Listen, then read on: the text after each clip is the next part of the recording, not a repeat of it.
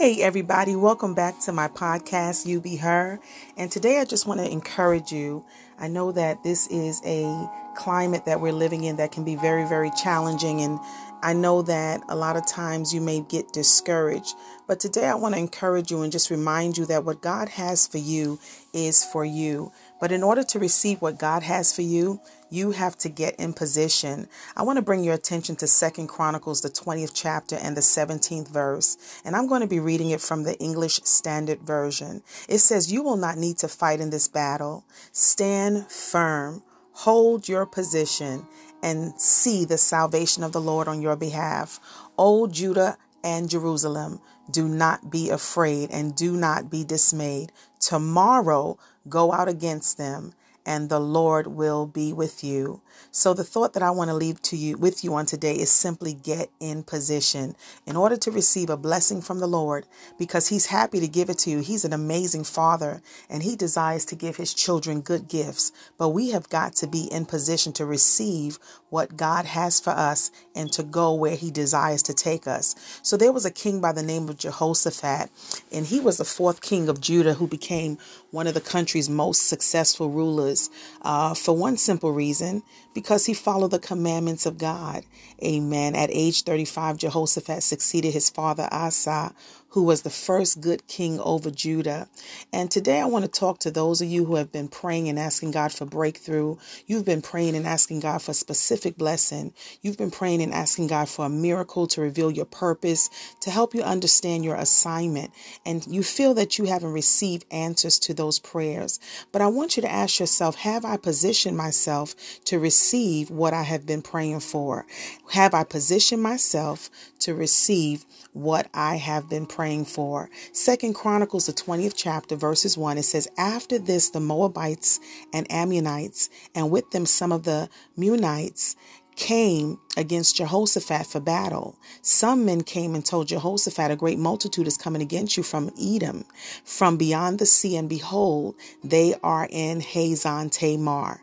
Amen. And then it says, Then Jehoshaphat was afraid, and he set his face to seek the Lord and proclaimed a fast throughout all Judah. The fourth verse says, And Jehoshaphat assembled to seek help from the Lord. From all the cities of Judah, they came to seek the Lord. In other words, from all the cities ways they got in position. And I don't know a whole lot about football, but what I did learn is that in the game of football, one of the players on the field is called the quarterback. And the main goal of the quarterback is to advance the team forward towards a touchdown. And the quarterback does this by throwing the ball to one of his teammates. Now, in order for the team to advance forward, both the quarterback has to throw the ball and one of his teammates has to catch it. So the quarterback doesn't just throw the ball haphazardly, but he throws the ball ball to the teammate that is in position. Now, let's just imagine for a moment that Jesus is the quarterback. So, if our quarterback was Jesus, the football was a blessing and we were all right, wide receivers.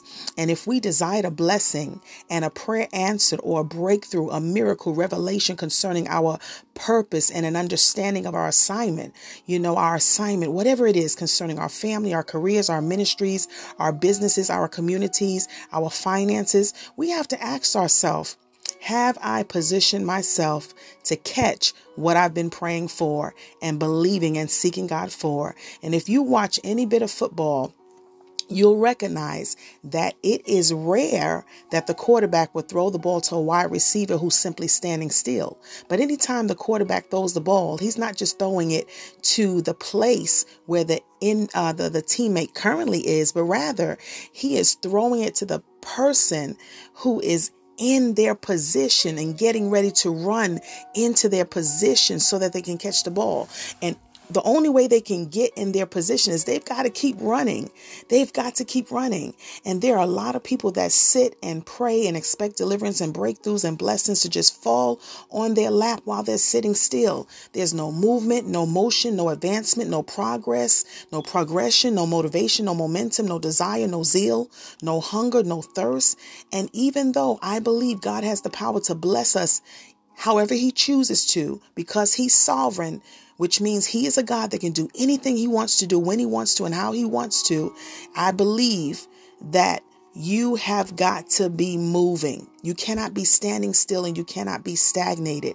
And the more I experience life and the more I read the Word of God, the more I'm convinced that most blessings and breakthroughs do not come to you by you just standing still, but you've got to position yourself in order to catch what God has predestined for you. You have, you have, uh, many of you have allowed fear, anxiety, doubt, and concern to keep you standing still. You're wondering how how what God has called you to do will be funded. You're, you're feeling like you're not even worthy to tackle the assignment that He's placed before you. Guess what? None of us are worthy, but it is because of His grace and His glory. Amen. We don't have to seek approval from others. We don't have to seek validation from others. We don't have to wonder who's going to support us. we don't have to wonder who's going to join us. Uh, we don't have to do any of that. We don't have to uh, have a fear. We don't have to panic. All we have to do is get in position. All we have to do is get in position. But can I just declare something over your life? I decree and I declare that this will be the season that you will get your zeal back. This will be the season that you'll get your hunger back, your determination back, your faith back, your motivation back. You will get your thirst back, your fire back, your boldness and your focus back. Why? Because you're going to need all of this in order to get into position. The position might be all the way further than you can see. But wherever it is, I want you to know that God is going to bless you. He's going to anoint you. He's going to condition you. He's going to cause a shift to take place in your life and give you the boldness that you need. And He's going to build your faith so that you can trust Him, so that it doesn't even matter if there's giants already occupying the land that God has destined for you it's going to work out for your favor.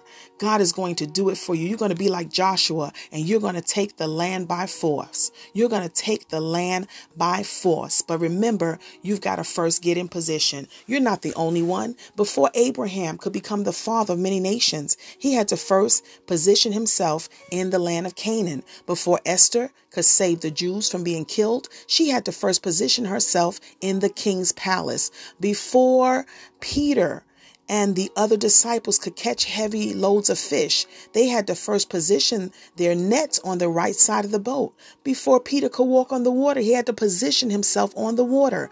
Before the woman who struggled with the issue of blood for 12 years could be healed, she had to position herself at the feet of Jesus. Before Ruth could find Boaz, she had to first position herself in the field before Rahab could join the camp of Israel and leave the life of prostitution behind. She had to position herself, amen, out of the place that she was in Jericho and join that camp of Israel before Jesus could reconcile us back to God and defeat the power of sin and death. He had to position himself on the cross.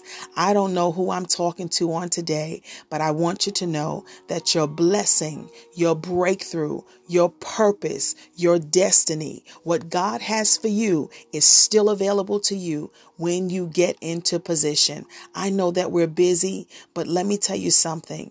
Get busy pleasing God.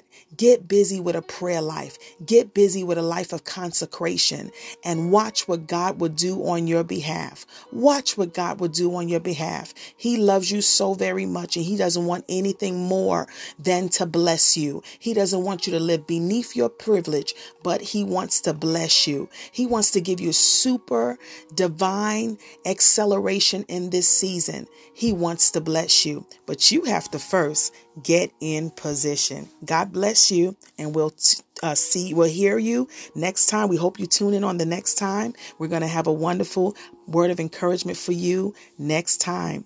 You stay tuned and be blessed. Bye bye, everybody.